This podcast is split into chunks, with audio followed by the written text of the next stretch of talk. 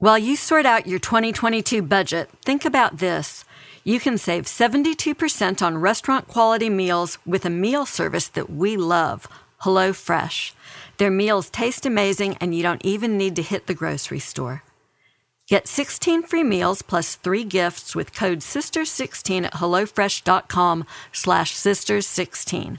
That's HelloFresh.com/Sisters16, or look for the link in our show notes.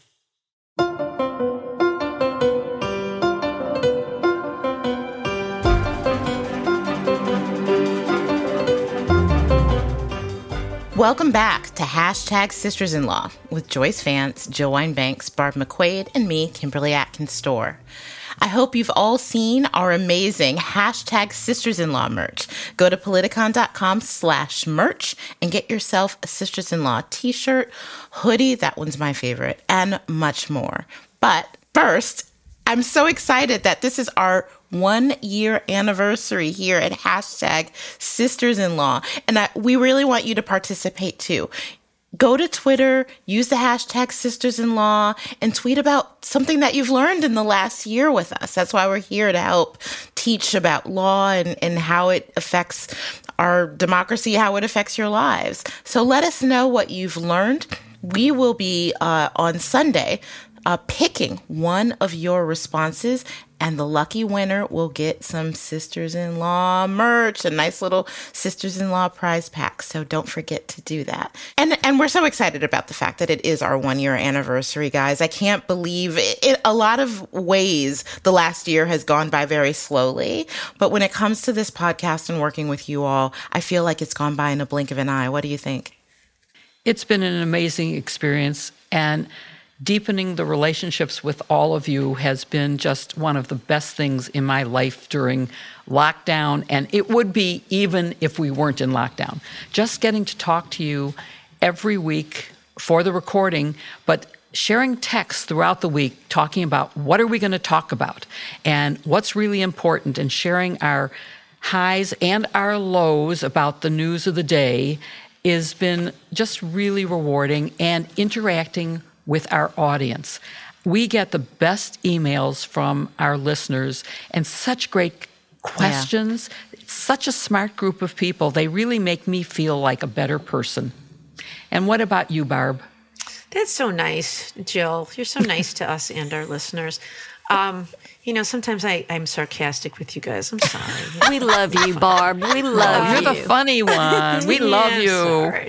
But like you both, I've learned so much from you. You know, it's so great to have relationships like that with, friends. It's one of the things I really miss about working in the U.S. Attorney's Office, because I had a lot of colleagues there who, were paying attention to things in the law, who had really interesting perspectives. And I really loved to hear what they had to say, because sometimes they had a different perspective from my own. And it can be very eye-opening, and it can make you think about things in a different way than you did before. So, who could forget the cussing cheerleader? What do we call her? The give me an F. Give me an F.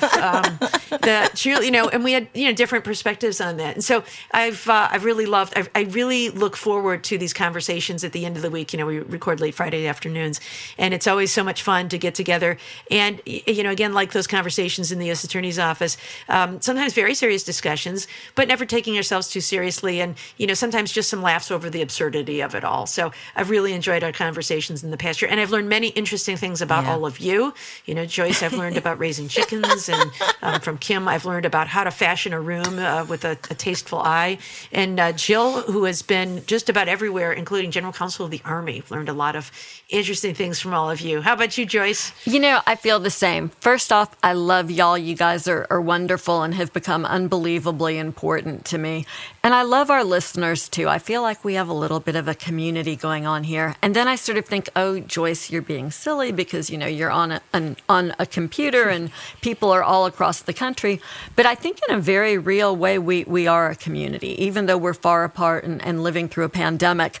I'll be the serious one for just a second and say one of my students has been telling me she's had so much trouble staying engaged. She was always very politically active. She's very smart, but she's been so overwhelmed by everything that's been going on that she feels like she's dropped out a little bit. And that's something that I'm grateful to the three of you for. At points in time where things have felt overwhelming, and I know we've all felt that about the news in the last 5 years at some point, just the thought of getting to talk to y'all on Friday or our email exchanges, our texts during the week, that's been enough to convince me to go back and re-engage, not to get down about the news, to always find a path forward. And I love y'all for that. Yeah. And I think one thing that our listeners may not realize is the podcast each week is just a snapshot of what we do on text messages and emails literally all week long. And that's one of my favorite things about this, whether it's about, you know, the latest legal news that that comes up, we're discussing it amongst ourselves. I'm asking them questions. It's really a wonderful support system to have all the time. And what our podcast really has become is just a little peek inside the way we discuss things all week long. I've always admired all three of you all and your work and your intellect. And so having a chance to not only enjoy this project together, but become better friends with all of you has been truly, truly a wonderful thing. So I'm very grateful for that. And I'm very grateful for our listeners as well. And today we will be discussing Supreme Court Justice Stephen Breyer's retirement announcement. We'll also be talking about some of the cases that his replacement will be considering at the Supreme Court, and also the Fulton County, Georgia grand jury probing possible election interference by Donald Trump. And as always, at the end of the show, we'll be answering some of your questions, which is one of our favorite things to do. So let's get into Justice Breyer's announcement. Well, Justice Stephen Breyer has announced his retirement from the Supreme Court. We all know that Justice Breyer was seen as a reliably liberal vote, a pragmatist, a consensus builder. Kim, you've been a Supreme Court reporter. Can you share any insights about Justice Breyer and his service on the court? Yes. So, on the one hand, we know from his opinions that Justice Breyer has really left an important mark on the court with the decisions that the court has made. Notably, he has been the author of a few opinions on abortion that was meant to uphold the rights of abortion access and really adhere to the principle of stare decisis, in that we have Roe v. Wade and we have Casey and all its progeny, and that the settled law of the land is that women have a constitutional right to abortion access. And he even spoke out in an interview after the court, the now very conservative court, allowed Texas's most restrictive abortion law in the country to go into effect, saying that he thought that that decision was very, very, very wrong, and added another very. He's also spoken out against things like the death penalty. And so he certainly has underscored the fact that he is a powerful and forceful voice, particularly on the more liberal-leaning side of the court. But he's also, as you said, Barb, been a pragmatist. He has looked for ways to bring the court together, to build consensus. You could see it in oral arguments. You know, we talk about the fact that he's very professorial when he asks questions. He gives these long, sometimes complicated hypotheticals that reminds those of us who went to law school of being in class. He really is a professor. But what he's trying to find usually is some rule, not only sort of nailing down exactly what the court should rule, how they should rule, what rule or standard they should put into place. But he's also speaking to his fellow justices and making them think about the real world impact of the decision that they're about to hand down, how it will impact people like you and me. And it's that kind of pragmatism that really has marked his tenure on the court. And I've, I was there for the better part of a decade covering the court, and it was really a pleasure to see that happen. Yeah, you know, if you had a chance to see his little farewell speech with President Biden, where he was announcing his retirement, I think you saw that. I mean, he was just lovely. He talked about, you know, the importance of the rule of law and how, you know, we live in this country with more than 330 million people and everybody's so different and we have all kinds of disputes. But what is so important is that we've all agreed that we will go to court and we'll let a judge decide. and we will follow their ruling. And that is the difference between, a rule of law country and anarchy. And I think we're starting to see some erosions in that. But that's what's so important is, we can disagree all day as long as we do agree on one thing, and that is that we will respect the decisions of the court. Right. Joyce, I want to ask you about the dynamics of the makeup of the court. Now that we've got this 6-3 conservative majority, since President Biden is simply replacing a Clinton appointee, does Breyer's replacement really matter? As we go forward, what difference does it make? It was 6-3 before, and it's going to be 6-3 again. Does it really advance the ball in any way? It doesn't necessarily advance the ball. The court will still be a 6-3 conservative majority. But of course, we know that personalities of justices matter, and it's always good to bring new blood to an enterprise. Perhaps the right nominee for this seat will find ways to talk with folks on the conservative side of the aisle, just like Ruth Bader Ginsburg forged a very unlikely friendship with Antonin Scalia. Those personal relationships, I think, can bear fruit. But more importantly, Barb, is the long-term implication of what happens here. By resigning now, Justice Breyer has presented a future 7-2 majority, at least based on him leaving his seat when a Republican had the ability to nominate. So this keeps, if not sort of equality or some sort of balance between the conservative and progressive ends of the court, at least the prospect of future parity. Yeah. And as you say, this idea of a consensus builder. And I always think, just having a new voice at the table forces you to think about different things. When people say, what about this? Or what about this perspective? Or what about this experience? When you're surrounded by people who are like-minded, or even people who've just been together for too long, you kind of know predictably, well, he's going to raise this, and she's going to talk about this, and he's going to, and then having a new voice at the table makes you go, I hadn't thought about that before. So I think a different perspective and a new voice can be very valuable to the group. Jill, let me ask you this. Ruth Bader Ginsburg used to say that dissents, she wrote a lot of famous dissents, are not written for the present, but for the future. How can a justice, even in the minority, and this new justice will likely be in the minority for some time, shape the law in the years to come? It's a great question, Barb. And I think part of Justice Breyer's legacy is going to be his dissents, because in all the years he was on the court for almost 3 decades, 28 years, he was in the minority. And so many of his most persuasive opinions are dissents. But dissents become the law by being used in other courts. They are relied upon saying, well, in dissent, this was argued. And that moves the law forward. And eventually, there will be lower courts that start saying, well, we think that this makes sense in the facts of this case. And eventually, there may be enough change in the Supreme Court's makeup that those opinions will be adopted by the full court and become the law of the land. And I think Justice Breyer was a unique intellect and a man who, he's known as sort of a Renaissance man, because he brought to the court not just his legal knowledge, but so many other aspects. And I think it was either maybe Kim mentioned the personalities that become very much a part of how decisions are made. And so the new justice is going to have to kind of get to know the other justices and forge her own relationships with them. But he was able to perhaps have conversations that other justices couldn't have had. And I hope that his language will become the law of the land from his dissents.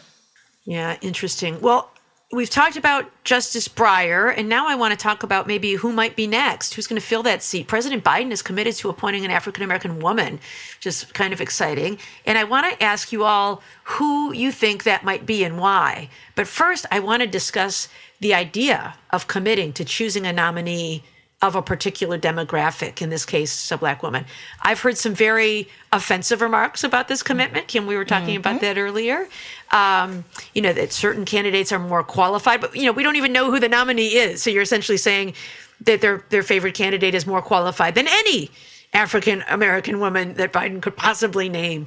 But what's your view about President Biden's commitment to an African-American woman? I'm curious to hear what you think about that. Kim, I'll start with you. Yeah, it's really interesting when we have a system where, due to institutional racism, there has never been a Black woman on the U.S. Supreme Court. And when a president says, you know what, I'm going to do my part to try to have a court that is more reflective of our actual population, this court that is making decisions that affect everyone, perhaps it should look a little bit more like the population of the American people. People come in and say, oh, well, you're just, you know, this is just identity politics and you're just trying to fill a quota. And this isn't about qualifications, when clearly all of the names, and we'll talk, you know, specifically about names later, but all of the names that have been floated have been of eminently qualified individuals who, just because of the barriers in place, have never had the opportunity to ascend to the U.S. Supreme Court. So obviously I find that very offensive. But it's something that we expected. Recall that when Justice Sonia Sotomayor, the first Latina justice, was in the middle of her confirmation process, and the conservatives who opposed her found a speech that she had made when she talked about her lived experience as a woman who grew up knowing what poverty was, who lived in a housing development with her family as a child, who still went on to college and law school, actually was the editor of the Yale Law Review. But all that lived experience, including being a Latina, would help her actually on the bench. It would help inform the decisions that she made. And she used the term wise Latina. That was weaponized against her.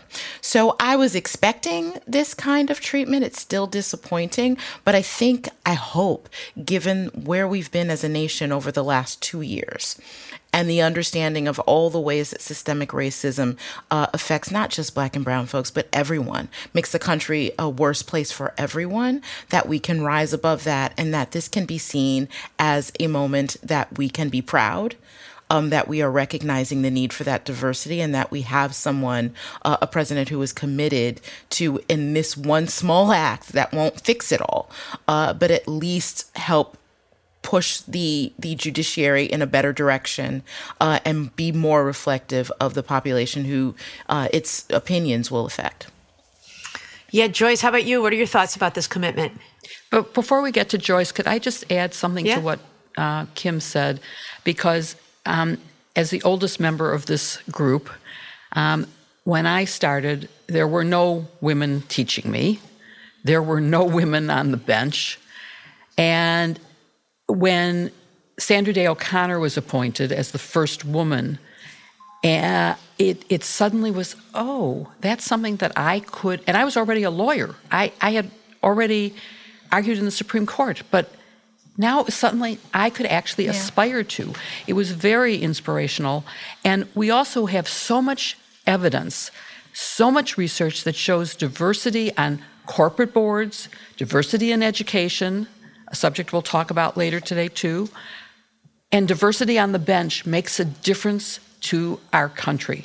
And so having this diversity, and that diversity is not just racial, it's geographic, it's experience, either having grown up in poverty or having grown up as a civil rights advocate as opposed to being a prosecutor. I shouldn't say as opposed to, because prosecutors believe in the rule of law and civil rights as well as anybody else, but having the experience of having been an advocate in your career all makes a big difference. And so the discussion about whether this should happen is just something that shouldn't even be being discussed. It has to happen. This is essential. Ruth Bader Ginsburg was one of the first female professors. She was not at Columbia when I was a student there, but when I came back to teach at Columbia, she was. And all of a sudden, there were women who were teaching at Columbia. It made a big difference, I think, to the students, and it made a difference to me as a lawyer. So I'm glad that it's happening. Yeah, all those reasons make a lot of sense. Joyce, how about you? What are your thoughts about it? You know, Kim, I thought that you were remarkably optimistic. You saw this as a teachable moment and thought it was a moment where we would make progress. And I'm usually pretty optimistic, but I have to confess that I just I lack that optimism here. I think some of the comments that I've heard haven't just been offensive. I think that they've been made in bad faith, and I think that they're mean-spirited. I think it's people who are frankly threatened by and worried about the fact that Black women are increasingly becoming full participants in society, and that means that they personally have to compete against an increasingly talented pool of people, and they're trying to prevent it from happening. So, look, I just think it's off the table to complain about Biden committing to appoint a Black woman, because for so many years, when a president announced that he was going to select a new Supreme Court justice, he didn't have to say, "I'm choosing from a pool of white men," because everybody understood that that was who the pool was. This is really a good thing for all of us to make the Supreme Court look more like the community.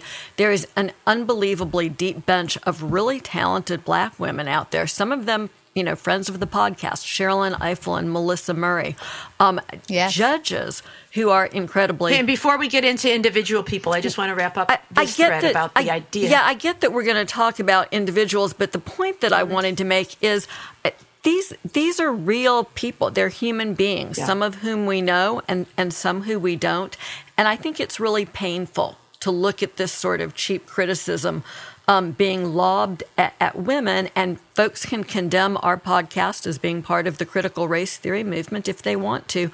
But this is structural racism in practice. We are overdue for a woman on the Supreme Court. I'll get off my soapbox. I'm sorry. Yeah, no, I totally agree. So I want to mention several points why I think this is a moment whose time is long overdue. Some of you have mentioned, one is diversity. The value of diversity is groups make better decisions when they are diverse. There's a professor here at the University of Michigan named Scott Page who has done research on this issue, and he talks about groups and why diversity in juries is more important, because when you bring all those different perspectives to the table, you are better at solving problems. You think about things that are absent when you all have the same background. You become an echo chamber of each other, and having different experiences is super valuable. Representation is very valuable. Jill, you talked about this. If you don't see somebody like you in a position, it is very difficult to imagine yourself in that job. Seeing is believing. And having a Black woman on that court will convince thousands of little girls that they too can be on the Supreme Court someday. I think that's incredibly important. The legitimacy of the court. It matters to know this isn't just a bunch of rich white guys deciding my fate. There is representation at the table of people, and we need diversity of all kinds, and we're, just slowly chipping away. But to have representation of a Black woman, a woman of color, who can say, I have a different perspective, says to people who are going to agree to abide by those decisions, the way Stephen Breyer said, to know that there's somebody there who has a perspective that might reflect the perspective of the litigants is incredibly valuable. And then here's one I really want to address, which is this. I hear this from time to time from white people, white lawyers, who say, this is racial discrimination. It's racist for Joe Biden to say, I'm going to pick a Black woman. This is reverse discrimination. You can't say I'm going to exclude all Black candidates or all white candidates, even though they might be the most qualified. Two things. Number one, there's no such thing as the most qualified. There are hundreds of people who are qualified for this job, depending on what you measure. And there are lots of things. You want experience, probably somebody who's been a judge before so that there is a record. Lived experience counts for something too. So the idea that there's one and only one most qualified person in America to do this job is just wrong. There's lots of people who have different qualifications. The other is, in our country, although there are all kinds of rights under our Constitution, none of them are absolute. And so this idea of equal protection under the law, and it's illegal to discriminate against people based on race, is true, except when there is a compelling governmental interest that outweighs that. And so adding a Black woman to the court is a compelling governmental interest. And so choosing someone in this instance is important to advance that interest. That's why affirmative action programs are lawful, when they are narrowly tailored to achieve a compelling governmental interest. And so for now, here, I think Joe Biden is well within his rights to choose somebody to represent and correct a wrong that has been perpetrated against our country and our Supreme Court for hundreds of years. I think you're absolutely right. Let's move on. Let's move on then to who we think is going to be the best choice. I'll go back around the horn. Kim, who's on your short list? Well, I have said many times before on this podcast and elsewhere that I believe that the best candidate would be Sherrilyn Ifill. She is fantastic. Listen to our other podcast where I list all the reasons why. I think, unfortunately, the politics get in the way of that nomination. I believe that Republicans would do everything they could do to try to stop her based on her work in civil rights. And I also think that Democrats are really, because of how this has been politicized, are interested in putting someone as young as possible on the court. Yeah.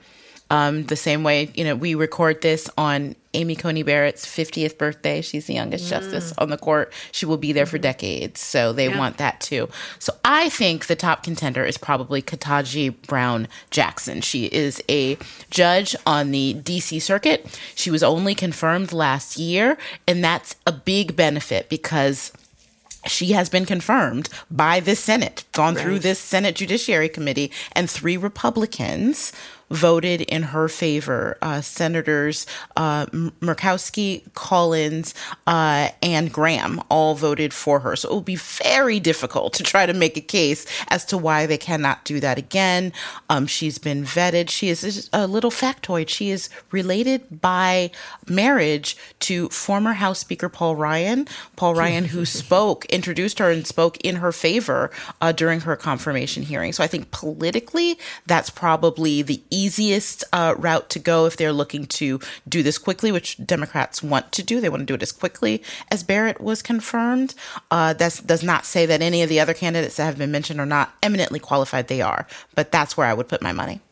And Ketanji Brown Jackson also has the distinction of, in college at Harvard, having been in a theater class and doing a scene with Matt Damon. Really? So well, that alone. I know, right? She's in. Tip the scale. Cool. Yeah. Right. No, that's a fun fact. Joyce, who's on your short list? I think Kim is right. I think it'll be Judge Ketanji Brown Jackson, because she is so eminently confirmable. So I'll just say this. She's not just confirmable. She's also super qualified. Something that's very interesting in her background is that she spent years on the U.S. Sentencing Commission. And, of course, it was Justice Breyer, who she clerked for, who wrote the remedial opinion in Booker, which is the sentencing guidelines case, which sort of salvaged the prospect of sentencing in federal criminal cases after a 5-4 majority of the court held that the mandatory guidelines were unconstitutional. That situation has been in flux ever since then. There hasn't been a big new sentencing case. She would be a real asset to the court moving forward, frankly, because this area is ripe for review. All right. Jill, how about you? Who's on your short list? Well, first I have to say the obvious, which is that, and this is something that Melissa Murray said today on television, so it's not unique to me, is that there is a plethora of talented, smart, well-qualified Black women to serve as Supreme Court justices. And so when we look at the list, and just to be specific, Sherrilyn is, I think, 60, and which is the age issue concerning her not having long enough left to serve, which I think is a bad idea because the years of experience that you get between 50 and 60 are worth something, and we shouldn't be worried about this, which may mean we ought to be looking at changing how the Supreme Court appointments go and whether there are term limits. But and I agree with what everyone has said, that Ketanji seems to be the lead candidate, but I wouldn't weigh out Jim Clyburn, and he's got a real favorite here, and Judge Childs is certainly well-qualified, and she would represent a different background on the court. She is not an Ivy League graduate, which Ketanji is, and which, except for Amy Coney Barrett, who is the first non-Ivy League, maybe not the first ever in history, but the only one in my lifetime that I can think of. Yeah, it's certainly the first in a long time to not be an Ivy League And although I am an Ivy League graduate and, you know, think it's really great experience, I also went to a state university for undergrad, and I think having that representation is not a bad thing. Kruger is another name who also has a different background, but Childs is a woman of the South, both in education and where she lived, and she has a really strong supporter. So I'm not going to weigh her out and think that she would be a good person. Can I just jump in on that one? Because I think that's a good point. She's a district judge in South Carolina. Confirmation hearing for a position on the D.C. Court of Appeals scheduled this Monday. I think this is Jim Clyburn, the master politician, setting her up for the next spot, just getting her profile out there, getting her on the short list. Mm-hmm. It would be lovely to have two black women on the Supreme Court. And she could also be on the Court of Appeals for the District of Columbia in the interim. But I'm just saying, you know, maybe he isn't serious about it, but I don't ever underestimate his seriousness. And let's face it, Biden owes his election to Jim Clyburn, or getting the nomination to Jim Clyburn. And so I'm sure he's taking very seriously the advice of Jim Clyburn. And don't rule anybody else out. I mean, clearly, you know, we know that President Biden has spoken to Judge Jackson. But recall when Stephen Breyer got his post, it was a year after he first interviewed for it. He went in, he'd been injured in a bicycle accident, to be fair. But, you know, some thought he was a shoo-in because he was so close with the Senate Judiciary Chairman at the time, Ted Kennedy. Well, Ruth Bader Ginsburg goes in and wowed Bill Clinton, and she got that nod. So you never know. Does that mean we can harbor hopes it's Sherrilyn? So a couple of points on that. You know, you think there's this short list and they're all reporting the same names. You know, there's Jackson, there's Kruger, there's Michelle Childs, all these top names. And then sometimes people come out of nowhere. And remember David Souter, he had been a Supreme Court justice out of New Hampshire. And at the time, you know, it was sort of after the Bork stuff. People were really worried about anybody who had a track record was going to get tripped up in their congressional hearings. And so they were looking for people who were kind of less well-known because they didn't have such a track record. So because he was so unknown, it made him an attractive candidate. So there could be a name that we just haven't even heard yet. The other point I'll make is remember the names, Joyce, you'll remember these names, Kimba Wood and Zoe Baird. I remember that. Janet Reno became the first woman Attorney General of the United States because the first two candidates tripped up. They had problems. It was, you know, nanny taxes, I think, that they failed to pay taxes. And so they're, I think they both had the same problem, which was pretty shocking. And both of their nominees got pulled. So you never know. And so I'm going to put a marker down right now for an incredibly brilliant judge, Stephanie Dawkins Davis of the Eastern District of Michigan. She is a district court judge, not an appellate judge, but she would be phenomenal and should be on anybody's list. I love the dark horse name. Thank you for that. Yeah, there you go. That's fantastic. Right. And today was the first time I had heard Melissa Murray as being interviewed and really pressed on whether she had been called by Biden, whether she would take the job. And of course, she handled it with extreme diplomacy. She has an extraordinary background. Well. We would be well served with Melissa on the court. Oh, she'd be fantastic. Really would. It's exciting. Really would. You know, the other point I want to make is what faith all of these women must have had in the United States as the land of opportunity when they undertook their law degree, knowing that there had never been a woman on the Supreme Court. It was a court that excluded people who looked like them, and yet they've applied themselves by studying, going to law school, working hard, becoming judges. And now, you know, America wasn't ready for them when they started, and America has finally caught up. They believed in America, and that's inspiring to me.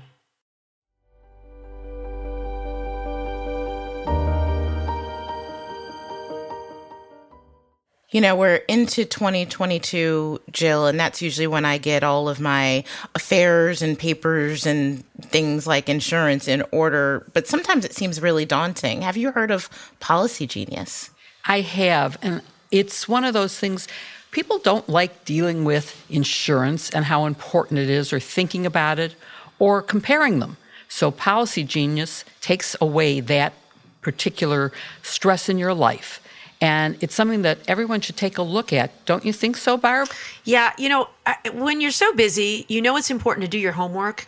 But the best thing is to have somebody who does the homework for you and has the expertise to look into things you might not think about. And Policy Genius makes it easy to compare quotes from top insurers all in one place. And getting started is easy. Click the link in the show description or head to policygenius.com and answer a few questions about yourself. And in minutes, you can work out how much life insurance coverage you need and compare personalized quotes to find your best price. We all know we need it, but Policy Genius makes it easy. You could save 50% or more on life insurance by comparing quotes with Policy Genius, and their licensed experts will help you understand your options and apply for a policy. The Policy Genius team works for you, not the insurance companies, and you can trust them to offer unbiased help and advocate for you at every step until you're covered. Whether you say insurance or insurance, they won't add on extra fees or sell your information to third parties, and they've helped over 30 million people shop for insurance since 2014. Policy Genius has thousands of five-star reviews across Google and Trustpilot, and you could be next. Head to policygenius.com to get your free life insurance quotes and see how much you could save. That's policygenius.com, or look for the link in our show notes.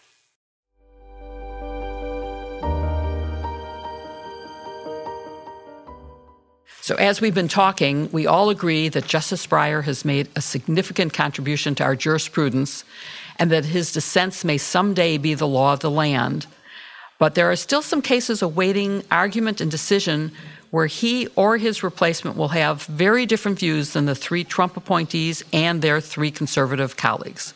So let's talk about at least one of those pending cases. And if we have time, maybe we'll get to the EPA case as well. But let's start by talking about a case that is set for next term's argument, so it will likely be heard by the new justice. And the reason I say likely is that his retirement is dependent on the confirmation of a new justice. And so he will either leave at the end of this term with a new justice confirmed, or he's not leaving. So assuming that the new justice is approved, which I will assume, then she is going to be hearing these cases. And I want to start by talking first about, so our audience understands the history and the background legally, the Bakke decision. And Barb, would you start us on that conversation, please, and just give us a little background on that? Yeah, so affirmative action is squarely in the crosshairs of the court and others who have been fighting to dismantle it now for decades. In the 1960s, universities, places of higher education, recognized that they had a problem. They wanted to have more people of color in their universities. You know, it is a much better learning experience for everyone when you have lots of representation, for the reasons we just discussed in our earlier conversation, when you have people studying alongside people from different backgrounds and perspectives. And so they began the program of affirmative action, which meant we're going to have to be aggressive about casting a wider net to bring in people of minorities, and in particular, African-American students who had been discriminated against from slavery through Jim Crow, and as a result were underrepresented in higher education. And so in that case, Jill, that you just mentioned, Regents of the University of California versus Bakke, 1978 case, Bakke was a white applicant to medical school at the University of California. He was denied application, and he challenged a system that they used at the University of California at their medical school. It was a quota system that set aside 16 out of 100 seats for minority candidates. And he said, you know, someone took my seat. Now, there are other reasons he may not have been admitted, that he was not qualified, because there are lots of people who are qualified. And it's a question of who does the university want to admit. But he challenged that system, that quota system, and it was an interesting decision that stood for a long time as kind of the seminal case in affirmative action. The court actually struck down that quota system and said quotas, per se, that you must have X number of seats, is not constitutional. It's a violation of the Equal Protection Clause that says, in general, we don't discriminate against people based on race. But they did find that diversity in the classroom was a compelling governmental interest. It also held that in these cases of affirmative action, they would use what's known as intermediate scrutiny. So for our listeners, there are kind of three levels of scrutiny that laws get. One is called rational basis. Most laws get subject to rational basis review. And that is when somebody challenges a law, the court says, as long as there's some rational basis for the government to pass this law, we give good faith to governments that they're trying to do the right thing, as long as they're not doing it for some arbitrary reason or to punish their political enemies. As long as there's some rational basis for this law, we will support it. And then there's something at the other end called strict scrutiny, which says when you are attacking a constitutional right, a fundamental right, we'll use this very, very high level called strict scrutiny, which says you must have a compelling governmental interest, and the law must be narrowly tailored to achieve that compelling governmental interest. And if a law is too broad, then we'll strike that down because we recognize that there are other equities in the matter. For affirmative action, they said, we're going to use this intermediate scrutiny. That is, you have to have an important governmental interest, and the law must be substantially related to that important governmental interest. And so what they said is, well, yeah, diversity, that's important. And as long as it's substantially related, then we're going to say it will pass muster. But here we think this quota system it goes too far, so we're going to strike it down. So that was the law in the books about how affirmative action should work for a while. And then a big case came out of my law school, the University of Michigan Law School, a case called Grutter versus Bollinger. Lee Bollinger was the dean at the time, and a student who applied for admission at the University of Michigan Law School was denied. She was white, and she said, I had this very good record, so it must be because of my race that I was not admitted. There was a companion case to the undergraduate admissions program as well at that time that both went as companions to the Supreme Court. And in that case, the court made some interesting decisions. The undergraduate program was struck down. In that case, if you were a racial minority, you got a huge number of points. They had a point system. That was kind of the deciding factor. And the court said, that's too much. But in the law school case, what they said is diversity is a compelling governmental interest. We understand why you want diversity in the classroom, but it can't be the only factor. So as long as you look at that among other factors in deciding, if people are otherwise qualified for law school admission, then you may consider race in making that decision. And so that's been sort of the lay of the land. There have been some cases that have been, come up before the court, but that kind of tees things up to where we are now. Thank you. That is exactly the right background to have to talk about the two new cases, one against Harvard and one against the University of North Carolina. And Joyce, would you talk about what's at stake in those two cases? It's really interesting, Jill, to look at those cases in the context of Justice Breyer's departure, because during his time with the Roberts Court, affirmative action has narrowly survived at least twice. And that's been in large part due to something that we know about Justice Breyer, which is that he's very good at taking what looks like it's going to be a dissent and narrowing it a little bit and convincing enough people to come on board that he ends up with a very slender majority opinion. That's what happened in Fisher, one of the affirmative action cases, the 2013 case, and he brokered this compromise opinion that was written by Justice Kennedy. And what we know from sources around the court is that Justice Sotomayor had written a very vehement defense invoking her personal story. And to avoid having that happen, Justice Breyer was sort of able to, let's just say, bludgeon his colleagues into not killing affirmative action. And he's always been very successful. And with his voice absent, you have to really wonder what happens in the two cases that the court has now agreed to hear. The North Carolina case is about the use of race to give a preference to Black, Hispanic, and Native American applicants. The Harvard case is a little bit different. It has sort of an unusual twist. It's a case brought by Asian students who allege that they were discriminated against to permit other minority students to get a preference to enter Harvard. Here's the problem with these cases. They both present an opportunity to the court, if it is so inclined, to do away with affirmative action. And of course, we have old cases. I think a case that's maybe 20 or 25 years old, where Justice Sandra Day O'Connor, who usually lined up with the part of the court that was in favor of continuing at least the sort of affirmative action that permitted you to use it, if not as a numerical quota, then as a factor in decision-making. But she said, you know, this isn't going to be forever. Give it 25 or 30 years, and we won't need to have this forever. And I fear we're going to hear that language quoted, and this 6-3 majority will say, that day has come. We heard that in Shelby County, right, where the Chief Justice said, you know, there used to be discrimination, but look at all the progress that Black people have made in voting. We don't really need to have Section 5 of the Voting Act anymore, and the lack of congressional data to support Section 5 really indicates that, and of course we know that was not the case. I fear we're headed into that same terrain with affirmative action. So that makes me have to say, let's remember what Ruth Bader Ginsburg said. You don't throw an umbrella away in the middle of a rainstorm because you're not wet. And we see what's happened as a result of them throwing out Shelby County. And I also have to say that, of course, I graduated law school 10 years before Bakke's decision, and there was a quota in my law school, 5% female, 5% Black. So it was a limitation, and all of the women and all of the African Americans had higher LSATs and higher GPAs than a lot of our male colleagues. So the quotas was to keep people out. We were, yeah, exactly.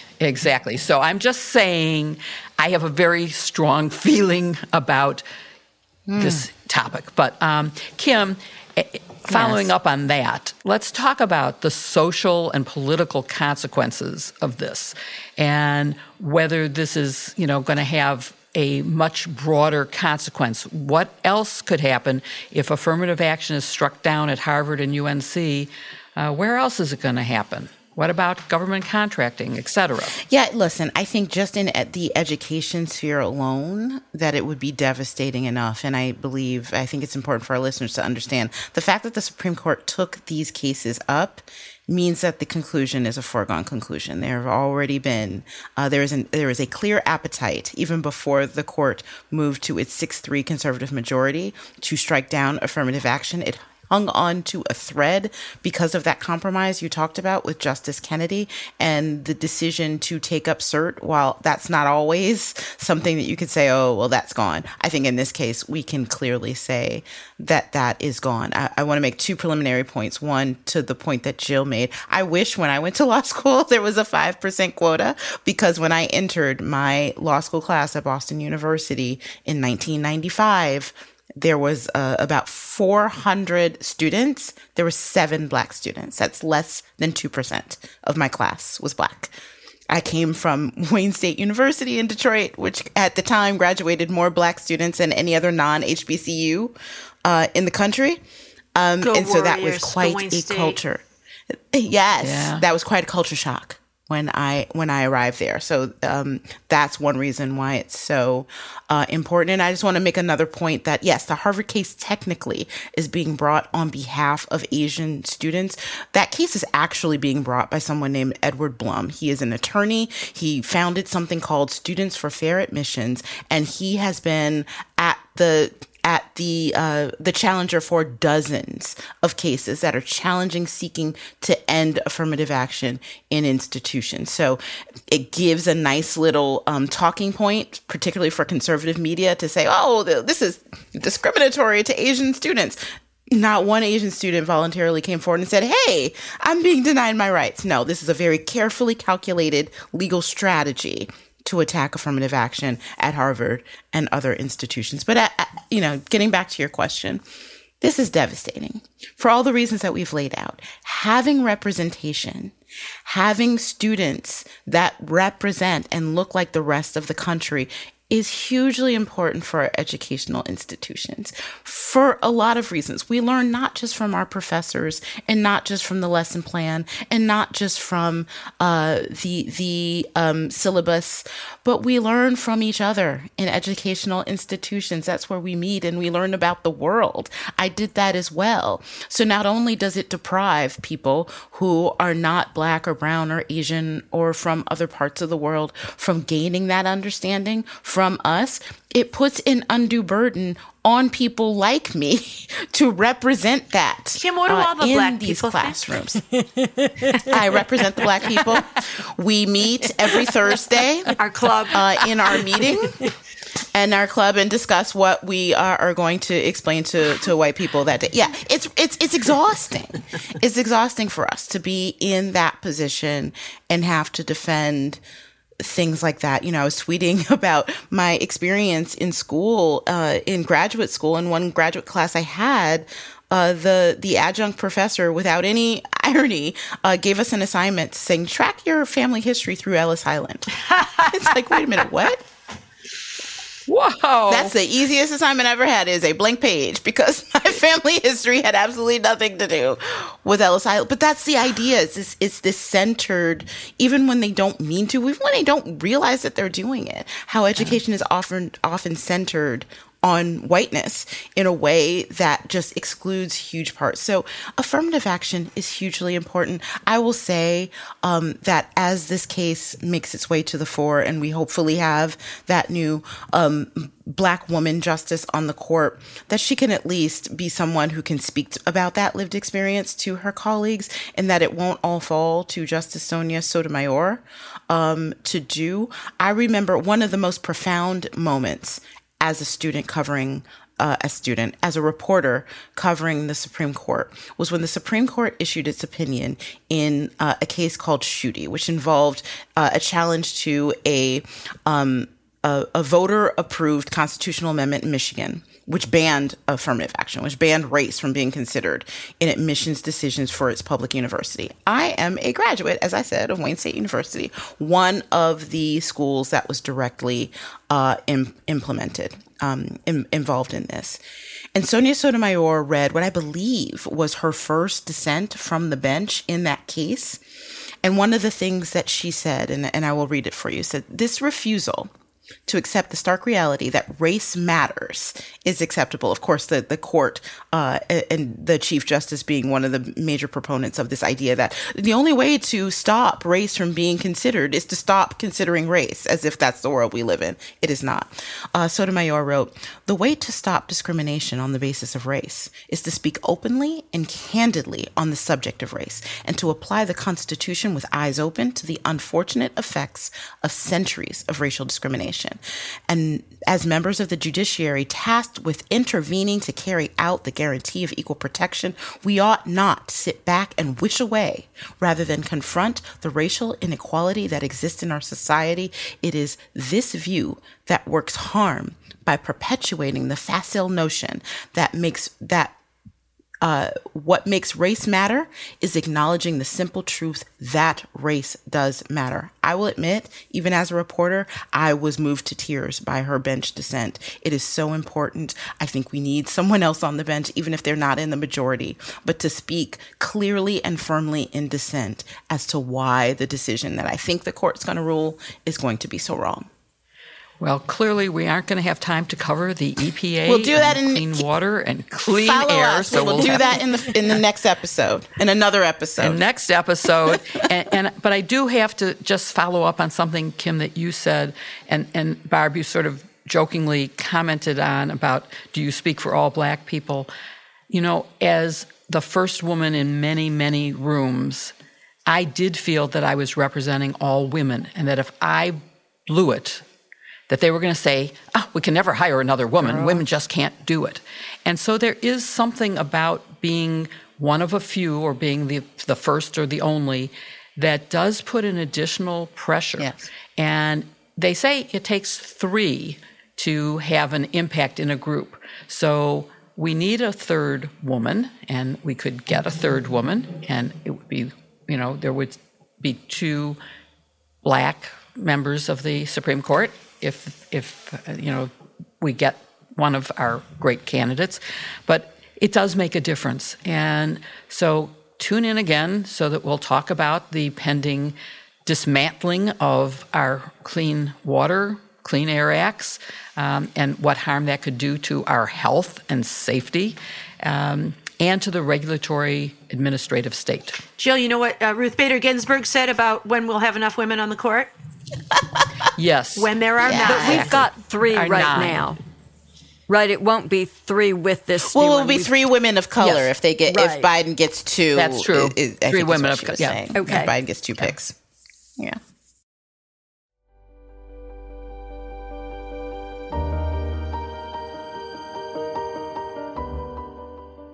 Hey, Kim, do you ever feel overwhelmed by how much reading you want to get done? Yeah, you know, I often do. There are so many things that I want to read and learn about, but time is short. And I've heard of Blinkist. Joyce, have you heard of it? You know, I have. I've been using Blinkist for almost a year, and it may be that I use it in a slightly aberrational way. But if I'm trying to pick between the 20 books that are piled up, you know, on my nightstand, I want to read all of them. And the question is, what am I going to read next? I'll often use Blinkist's short selections to try to figure out what's most important for the work I'm doing right in this moment. It's a great tool. So 2022 is here, and that means it's the perfect time to up your game personally and professionally. And that's one of the reasons that Blinkist makes sense. Blinkist is a powerful self-improvement tool that takes top nonfiction books and gives you key takeaways in text and audio explainers called Blinks. You can digest in just 15 minutes. Imagine learning the things you never had time for and getting exciting new perspectives that will upgrade your life and career.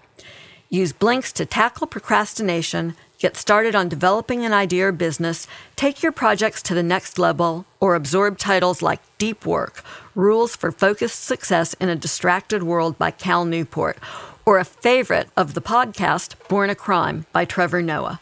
I loved Hillary Clinton's What Happened for its incredible perspectives on the changes that have upended our politics, the power of her story, and to learn the lessons that will ensure a loss like that never happens again.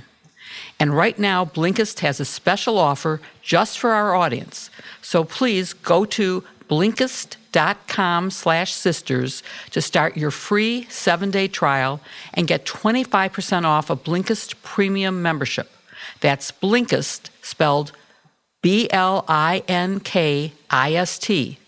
Blinkist.com/sisters to get 25% off and a 7-day free trial. Blinkist.com/sisters or look for the link in our show notes.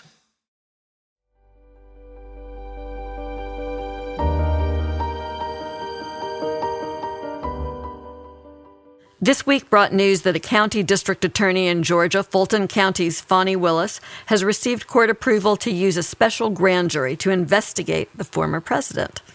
We've talked about this situation a lot on the podcast because Trump was captured on tape by Georgia's Republican Secretary of State, Brad Raffensperger, and Trump was alternately cajoling and threatening Raffensperger, trying to get him to find the 11,780 votes that Trump needed to eke out a one-vote victory in the contested state of Georgia.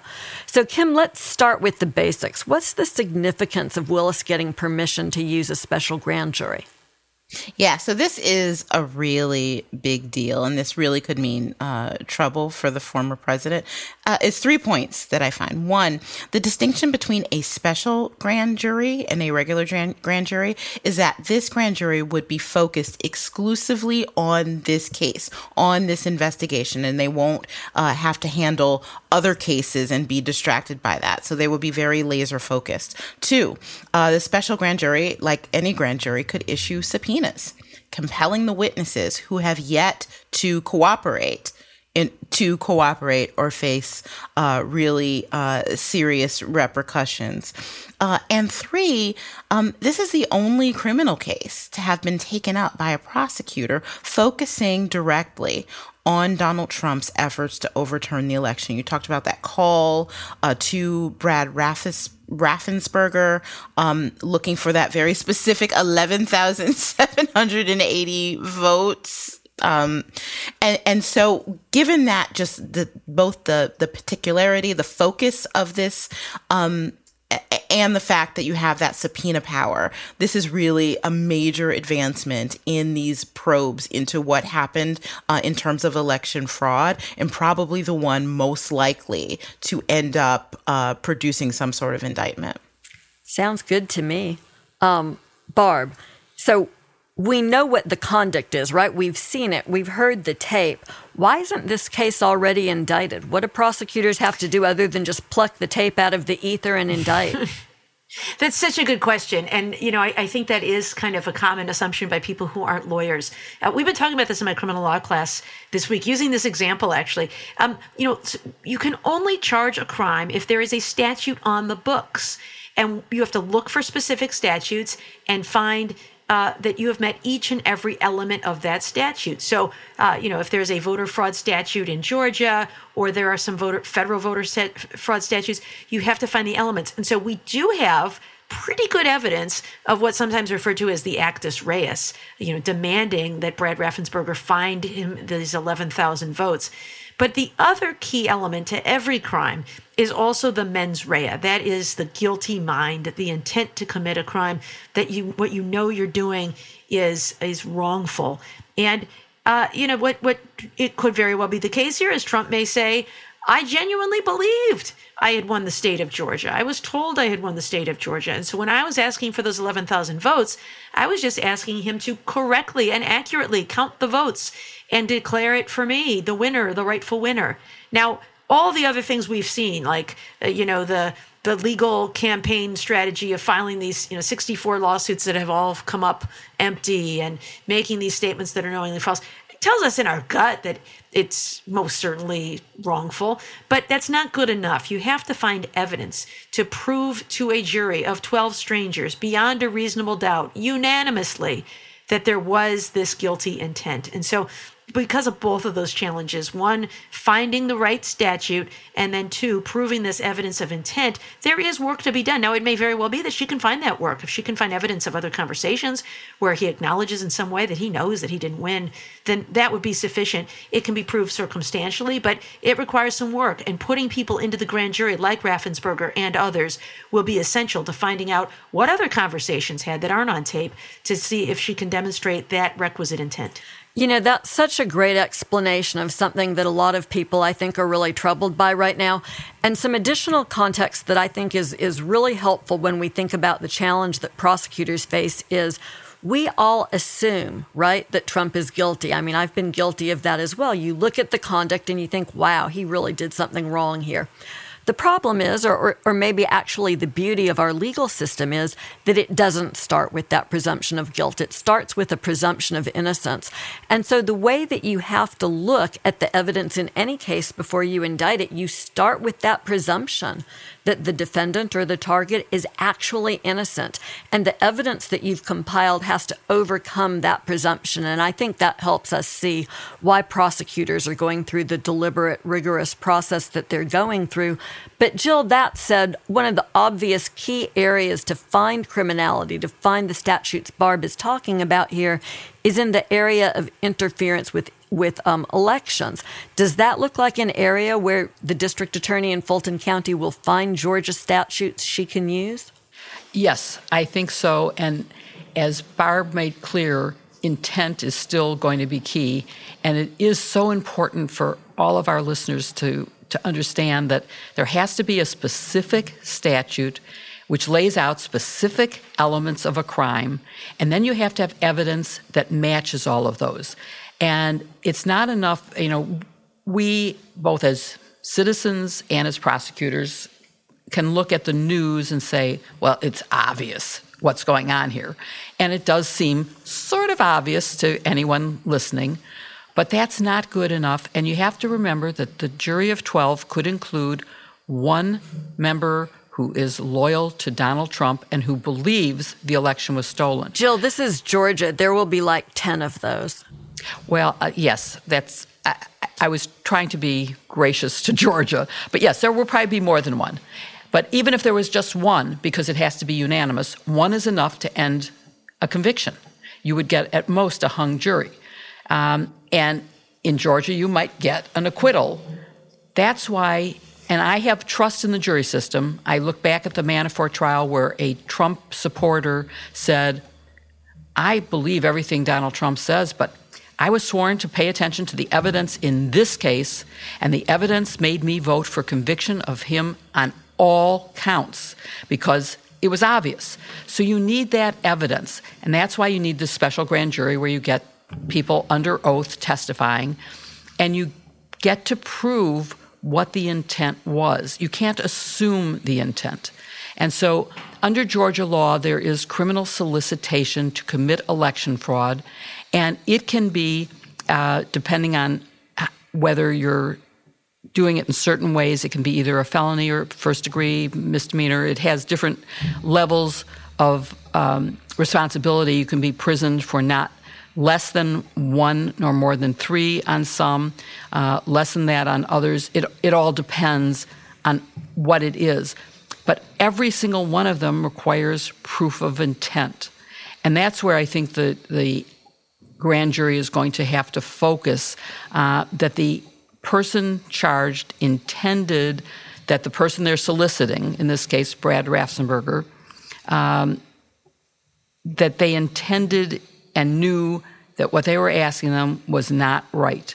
And we have plenty of evidence, I think, here that the conduct was a felony or maybe a misdemeanor, depending on how you read Georgia law, and that they were intentionally interfering with it, because the facts are that there was no possible fraud involved in the election. The count had been done, and Donald Trump lost by 11,779, and what he was looking for was to overturn that and get one more so that he would be the victor. But conspiracy to commit election fraud is a serious thing in Georgia, and I think that that will be one of the crimes that's looked at, along with RICO and other possibilities. Yeah, so Barb, RICO is actually what I wanted to ask you about, because we've got this sort of rich Georgia terrain for election crimes. We've got criminal solicitation, criminal conspiracy, and intentional interference with the performance of election duties. Those are very election-specific. RICO is not. Explain. Yeah, so RICO is an opportunity that it often is used to charge organized criminal activity. It's short for the Racketeer Influence and Corrupt Organizations Act, and originally designed for organized crime, the mafia, but it's been used in all kinds of public corruption cases. It requires some enterprise, and so it could be something that already exists, like the Trump White House and his inner circle. It requires a pattern of racketeering activity, so that means not just one crime, but a whole collection of crimes, but it only needs two or more to be a pattern. Most often, there's more than that. And then it can't be any crime. It has to be crimes that are on a select list of certain serious crimes. So extortion, bribery, crimes of violence tend to be on there. All of those things can qualify as predicates for RICO. The parties have to enter into that agreement knowingly. But it also allows a federal prosecutor, to include federal and state predicates and wrap them all into one case. And that is one of the attractive aspects of a RICO claim. So it's a big claim. It's a heavy hammer. It has a 20-year penalty. But in certain cases, it is an appropriate penalty, and it has a lot of these charging benefits that we've just discussed that makes it easier for prosecutors to obtain a conviction. We had a prosecutor in our office who used RICO against former Detroit Mayor Kwame Kilpatrick. And in closing argument, he made a really great argument, I thought, to help jurors understand it, because they had alleged a number of different violent schemes, extortionate schemes, fraudulent schemes. There was so much, in fact, that it risked being overwhelming to the jury. And so he compared it to Panera Bread. As long as you find any two, it's like the you pick two menu at Panera Bread. You can pick any soup, you can pick any salad, you can pick any sandwich. You just need to pick two. And so from among all the charges that were presented there, as long as they could find two, that would be enough to satisfy the RICO predicate requirement. And so similarly here, as long as you can find two of these qualifying crimes, that would be sufficient for a RICO conviction. Well, this is one that we'll be watching in the weeks ahead. It's interesting to note that the Georgia Supreme Court has already said that you can use RICO in political cases, sort of like what Barb is describing, the case involving the Detroit mayor. RICO is often used in situations involving organized crime, but the Georgia Supreme Court has already ruled in a RICO conviction involving the former head of Georgia's Labor Department.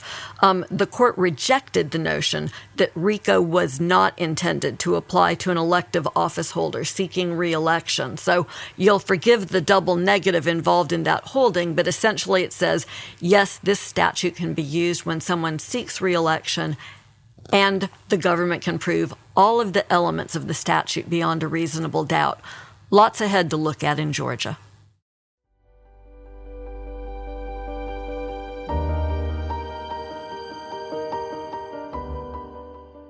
It has been cold in Alabama. That doesn't happen all that often. But you know what it makes me do at night? I'm not proud. I'm going to admit this. I've been sitting at my computer at night with a nice hot cup of tea, doing a little bit of shopping, and getting some great deals using Honey. How about you, Barb? Yeah, you know, I was a latecomer to Honey, but you all convinced me that this was something I needed to have. And I found that it's so easy. Once you install it, you know, I have it on my phone. If you buy something online, it will immediately search the internet for these coupon codes, and you get these instant savings that you otherwise would not have gotten. So, you know, $5 off, 20% off that. So it's really quite nice. So, you know, if you're going to buy something, you might as well buy it for less. How about you, Jill? I am probably the longest user of Honey, and it's usually Joyce who knows everything, but this time it was me, and I find it really amazing. I just saved 40% off of a product that I thought I had a good deal when I had a coupon for 30% off, and then Honey popped up and said, no, 40%. So it's just an amazing thing. We all shop online, and you can't help feeling when that promo code box pops up that you want to put something in, and then that means going off onto another, you know, link to look for a coupon. But thanks to Honey, manually searching for coupon codes is a thing of the past. Honey is the free browser extension that scours the internet for promo codes and applies the best one it finds to your cart, getting you the perfect deal. They support over 30,000 stores online, with everything from tech to popular fashion brands and even food delivery. And so far, Honey has found its over 17 million members more than $2 billion in savings. How does it work, Kim? Well, Jill, I know how it works because I used Honey too. Joyce is brilliant, but there are some things that I know. Ask my husband. I know everything about shopping.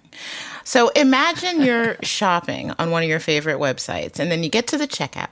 The Honey button drops down, and all you have to do is click Apply Coupons. Then you wait a few seconds. It doesn't take very long. Honey searches for any coupons that is listed that could work on the site that you're on. And then, boom, you just watch the prices drop. It's easy. If you don't already have Honey, you could be straight up missing out on free savings. It's literally free and installs in a few seconds. And by getting it, you'll be doing yourself a solid and supporting this podcast. Get Honey for free at joinhoney.com/sisters. That's joinhoney.com/sisters, or look for the link in our show notes.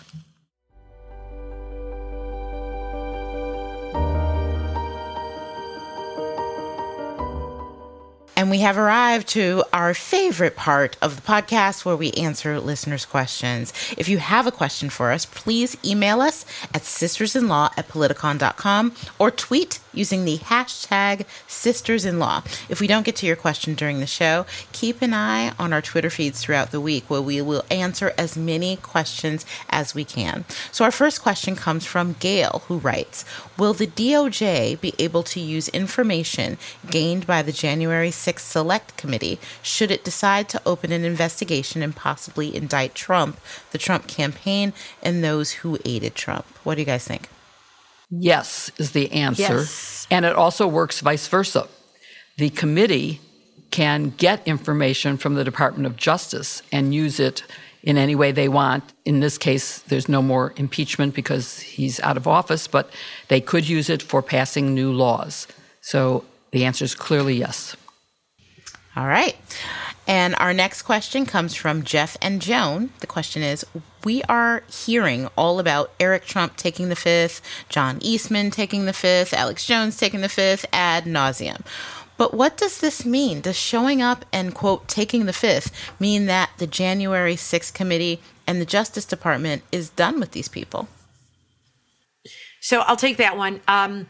no, there are a couple of options here. And remember, taking the fifth just means I'm not going to be a witness against myself. Somebody could still be charged with a crime who took the fifth. It just means, you know, we have a right not to be witnesses against ourselves. We're not an inquisition type of a system. But there is another option, sometimes referred to as playing a trump card, no pun intended. But the trump card is to grant immunity to witnesses. If you give them immunity, then you can compel them to testify even after they've taken the fifth, because basically what you're saying is, we promise not to use what you say against you, because that's the whole point of the Fifth Amendment, is we can't make people say things that can then be used against them in a criminal case. So it doesn't even mean we can't prosecute you. It just means we can't use your statements against you in a criminal prosecution. That's true even if the proceeding where they're testifying is a congressional hearing or a civil proceeding. So, you know, you've got somebody who says, John Eastman, the committee has called him to testify before the committee. He says, I take the fifth, because he's worried about being prosecuted later by the Department of Justice or, you know, in some criminal forum. And so what the committee could say is, we're going to grant you immunity. We'll get you a compulsion order. That means you have to come in, but you cannot. Prosecutors can't use your own statements against you. And in some ways you might think, oh, that's not such a big deal. They can still prosecute him. You know, they can't compel him to testify anyway against himself. So what's the big deal? The problem is there's this thing called derivative use immunity, and it can be problematic. The case of Oliver North is an example where that came back to bite the prosecutors. He was granted immunity by Congress. He went in and told a story about the Iran-Contra hearing, and then he was charged with obstruction of justice and some other crimes.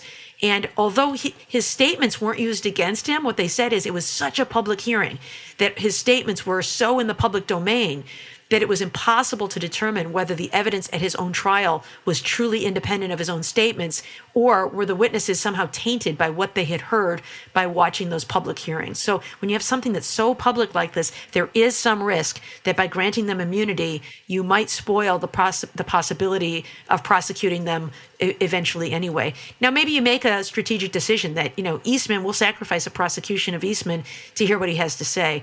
There are others that maybe you don't want to make that sacrifice at the front end without knowing what they're going to say later.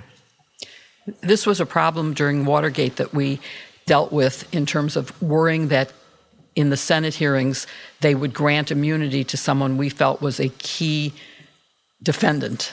And so that is something that you have to really pay attention to and make sure that you're working with Congress to make sure they don't immunize a really valuable defendant, a high-level defendant. All right. Our next question comes from Lisa33, who asks, do SCOTUS justices discuss cases with each other before ruling?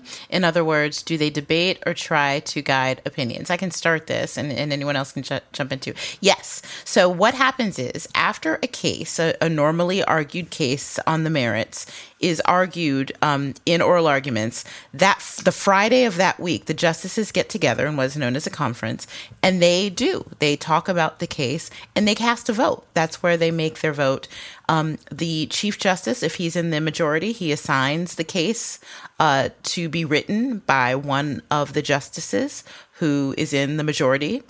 And then the person who is the most senior in dissent will assign the writing of dissents in that case. Now, we talked about this a little bit earlier. There are times that based on that back and forth in that discussion or in the writing of the opinion as it's circulated among the other justices and they see it, it's possible for justice to say if someone writes a dissent that is reasonable enough and that can cull other people to their side or writes a majority opinion or a concurrence, that's an opinion that agrees with the judgment, but for different reasons, that can change the minds of other justices. They can say, you know what, I'm not going to vote in the majority. I'm going to join this concurrence. And that concurrence can become the majority opinion, even a dissent. If people say, you know what, you make a really good case here. I think I agree with that. That dissent could become a majority opinion too. That happens less and less frequently, certainly with a 6-3 court.